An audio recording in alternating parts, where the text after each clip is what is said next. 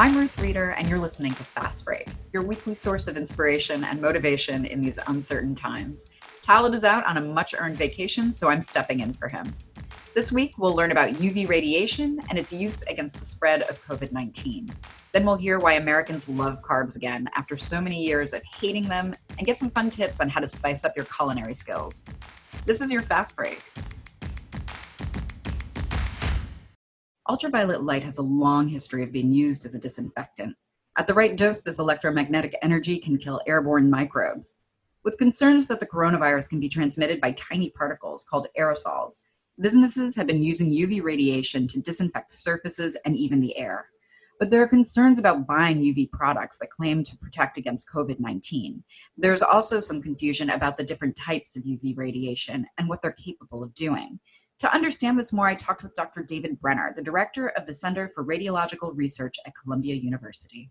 So, Dr. Brenner, can you just tell me a little bit about your work, just so that our audience understands how it's different from other ultraviolet radiation? Sure. Well, I mean, we've, we've known for a long time, more than 100 years, that ultraviolet radiation is really very efficient at killing bacteria and viruses. And viruses is, of course, what we worry about uh, with COVID 19 and it's been used for uh, decontamination for decades. The issue has been that conventional germicidal UV light can't be directly exposed to people because of the health hazards, the health risks associated with that, in terms of the skin, in terms of the eyes. So we've always had to take somewhat indirect routes to try and uh, use UV light. One thing that's been used, for example, is simply to use UV light when there aren't people around. In my own hospital, it's used to uh, decontaminate uh, surgical theaters overnight. And you may have heard that the MTA is using UV light to decontaminate subways and buses, but overnight when people are not in those uh, buses and trains. Which is good, but of course, come the morning when the people come back into the uh, trains and buses, they start to bring their aerosols and viruses back into that environment. So by the end of the day, it's, it's no longer a clean environment. So what, what you'd really like is a type of UV light which still kills bacteria and viruses, but doesn't have the safety uh, issues associated with it, the human safety issues. And that's where we have been developing what we call far UVC light. And far UVC light is simply a different wavelength from the conventional UVC light. Conventional UVC has a wavelength of about 250 nanometers. Far UVC has a wavelength of about 220 nanometers, which, which doesn't sound a lot, but actually it makes a great deal of difference in terms of safety. Right. Uh, and previously, the UV light that was used for decontamination was more or in the range of like 254 nanometers, correct? That's right. And, and this is a little less than that. This is about 220 nanometers. Right. And so there's been concern recently from certain, you know, industrial organizations that deal with UV light and some UV light installation who were saying, you know, don't buy UV devices online that are purporting to kill coronavirus germs because they may not because previously you know outside of your field of study outside of this 222 nanometer wavelength you know there is some concern as you were saying earlier about exposing oneself to a higher nanometer wavelength of uv radiation and so that's sort of the concern with some of these devices they either sort of don't work or if they do you know there's a worry about harm yeah, you're absolutely right. The conventional germicidal UV light, you can't directly expose people to that. So the things that people are buying on, on the internet, as you, as you say, either won't work or, or they're going to be a, a health risk. What we've been developing is a type of UV light which doesn't have those health risks. So the idea is it can be continuously used uh, in, with uh, UV lights in ceilings, for example, to continuously decontaminate indoor environments, indoor rooms and offices, restaurants, hospitals, any place where people are congregating and continuously decontaminating the air and to an extent surfaces too. And if you can keep the amount of virus in the air down, you are decreasing the risk of transmission of, of COVID, of. That's right. And so we're starting to see some of these devices, some of which purport to have or use the 222 nanometer wavelength. And so we're seeing these in different installations, right? We talked about, you know, and you were just saying putting them at the top of the ceiling may work best just for sort of decontaminating the whole room. But we've also seen these sort of portals, which I have a few questions about the use case for something like a, a portal where you, you stand under 220 nanometer wavelengths for 20 seconds or something like that. What do you think is the best use case for this kind of light? Radiation, I should say. Yeah, I think it's undoubtedly using overhead lights the various manufacturers that are producing these things have them in different formats. They can either replace your current lights in the ceiling, and uh, you'd have a, a, combined light which has visible light and far UVC light, or they can be add-ons. They can be extra lights again installed in the ceiling, basically to continuously decontaminate primarily the air in, in the room and to an extent the surfaces in the room. Yes, that's great. As you were explaining to me, I made an error in my article where I said that this technology, there weren't a lot of standards around sort of the implementation. But in fact, you know, there is an organization that limits or sets standards for how much dosage a person should be able to take of any kind of nanometer length UV radiation. So I'm curious, you know, as a consumer, because I think that is sort of the concern, like how do you know which devices are best or who is putting out these devices that are according to standard? Like what's a good rule of thumb? Well, the, these 222 nanometer far UVC lights really haven't hit the, the mass market. For example, you, you can't buy them on, on the internet, you can't buy them on Amazon there are a couple of companies that are really starting to ramp up production. And, and, I should say, I mean, if we'd had this discussion in January of this year, production of these far UVC lights would have been almost zero. So the companies were certainly considering developing these lights. And the idea there was for influenza to, we believe it's going to be as effective for stopping or, or limiting the, the transmission of influenza. But you know, we were working fairly slowly on this and slowly and steadily. But uh, come the COVID 19 crisis of this year, the manufacturers immediately started to build up uh, their production capacity. And I'm told by the end of the year, it's the capacity is going to be in, in the millions. So we're going to see an awful lot of these lights. But their general use is, is for public spaces like airports, airplanes, offices, restaurants. So less less so for individual home use, I would have thought, at least at the moment. So you're not going to see these devices on the internet, on Amazon at this point, because it's really larger organizations that are going to be buying them for their own public spaces.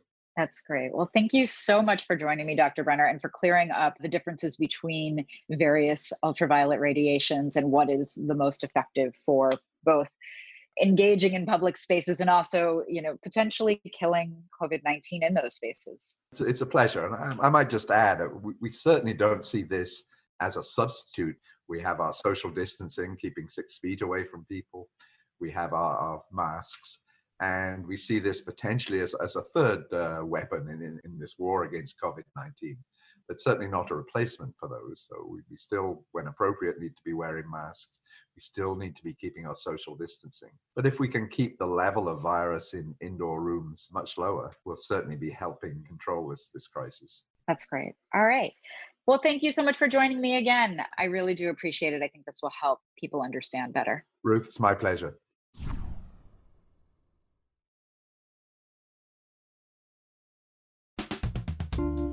The early days of the pandemic, when it was still cold outside and everybody was forced to be indoors, bread, of all things, became an icon of a return to domesticity. Famously, no one could find flour at any of the grocery stores, and King Arthur's sales were up something like 2,000%. Instagram grids were awash in pornographic crumb shops. Bubbly loaves, fresh out of the oven. In quarantine, we all learned how to bake bread. And we also gave up on hating carbs. And this newfound love of carbs was really new because for the last several years we've been obsessed with carb cutting diets like Atkins or the paleo diet or most recently the ketogenic diet. But perhaps that reason for giving into carbs during the pandemic was because nobody's gonna work on a beach body when it's ill advised to go to the beach. So recently I wrote a piece about whether or not the pandemic has killed the keto diet and also just sort of the whole idea of a low carb diet. So let's first talk about what a keto diet is and how it works. The ketogenic diet is based on the way that the body deals with sugars. So the body uses blood sugar as its main source of energy. When we eat fewer carbs or no carbs or just, you know, have lower blood sugar, the body turns to stored fat. And that's how you get that fat burning effect. That process is called ketosis. So, did the pandemic kill the ketogenic diet? Before the pandemic, keto became very popular because of a few things. One, we were already conditioned to like low carb diets because of previous diets like Atkins and paleo. But it also had this, it sort of had an opportunity to ride the wave of Instagram. One of the things that keto diet enthusiasts are famous for are these before and after photos where you see a person who goes from one weight to a much lesser weight, ostensibly using the keto diet. In January of 2019, Google searches for the ketogenic diet peaked harder and higher than searches for any similarly fattish diet. So, what happened? How did we go from bragging about weight loss to showing off our very rotund sourdough loaves? Probably a global health crisis.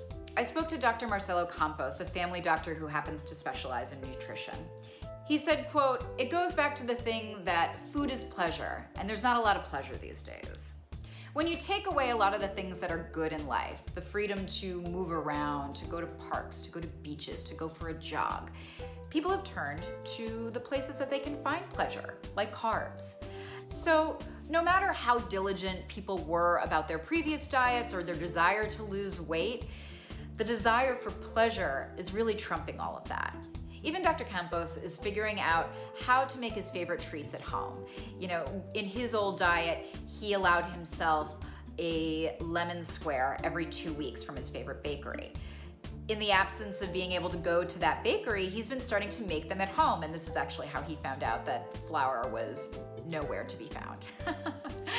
and he's seeing among his patients that weight gain is up. And his patients are talking about the quarantine 15, the quarantine 30.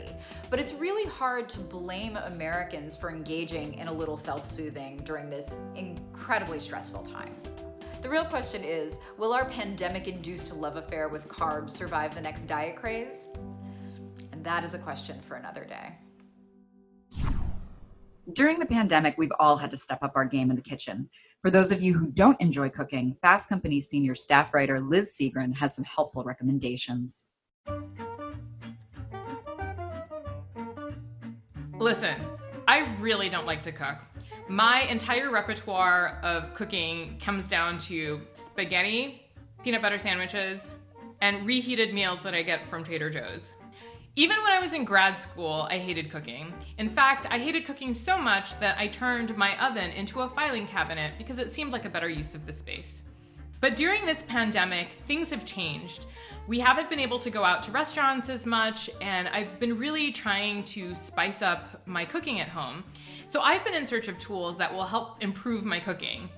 Here's what I found. This cookbook has been a lifesaver to me during this pandemic. It's by Jamie Oliver and it's called Five Ingredients. And just like the title says, he has these amazing recipes that he's created that only require five ingredients. Part of the reason that I don't like cooking is because so many cookbooks are so complicated. They have so many steps and require so many different ingredients. And this cookbook just makes everything so simple. And yet the food tastes delicious. The one pan fabulous fish, where you cook the fish and the rice in the same pan and ginger shaking beef, which is basically Jamie Oliver's take on the kind of delicious beef that you might get at a Chinese restaurant. And if you need additional inspiration, Jamie Oliver has a Hulu series where he cooks all of the recipes in the book, which can be really motivating when you're struggling to get into the kitchen to cook dinner. I think everyone can agree that one of the worst parts of cooking is the pile of dishes that you get in the sink after you're done with your delicious dinner. And it's particularly awful having to scrub your pots and pans, which is why I really like non-stick cookware. The problem with most non-stick cookware, though, is that it's coated with nasty chemicals, and I've been searching for a natural, non toxic alternative. And here's where I found Caraway. Caraway is a new direct to consumer cooking brand that creates beautiful pots and pans. The pans are coated with ceramic, which is non-stick and works just as well or sometimes even better than a traditional non-stick pan. What I really love about the brand is that every aspect is beautifully designed. The pots and pans look beautiful so that you can leave them on your stove and you don't mind because it looks so beautiful. But if you do want to store them away, the company sells a storage system so that you can neatly store the pots and the pans and all of the covers and it just looks really tidy in your kitchen cabinet. As you know, everyone and their grandma has been baking banana bread during this pandemic, and I didn't want to miss out. At the beginning of the lockdown, I searched around for various banana bread recipes and I found one that I really love. It is from the New York Times cooking section and it is available for free online. And here's the funny story. I was bragging to my coworker, KC, about how I had found the best banana bread recipe. And he said, no, that's not possible because he had found the best banana bread recipe. And you know what? It turned out to be the same one. And then the next day, I was talking about banana bread to my editor, Suzanne, and she had said, Hold the phone, I have found the best banana bread recipe. And guess what? It was the same banana bread recipe. So there you go. Fast Company writers and editors have all tested this recipe and we all love it. You're welcome. What's really great about this recipe is that it's super simple. It doesn't call for a lot of ingredients and it requires you to use a lot of bananas. So the final banana bread has a really delicious banana flavor and texture to it. And what's really cool is that the recipe also offers options in case you want to create different versions of banana bread. My daughter really likes this banana bread with big chunks of chocolate chips in it. My husband likes it with bits of coconut. So you can really customize this recipe to whatever your personal taste is. All of these things have made for much more delicious meals during this pandemic. But over time, I've also seen my cooking improving. And that's one little bright spot that has come out of this dark time.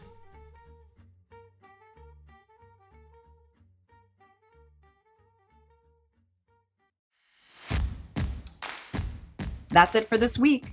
Fast Break was produced by Avery Miles. Be sure to check in with us next week for another roundup of helpful tips and creative ideas to stay positive throughout this challenging time.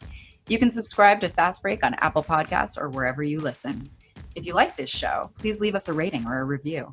Thanks for joining us. I'm Ruth Reader.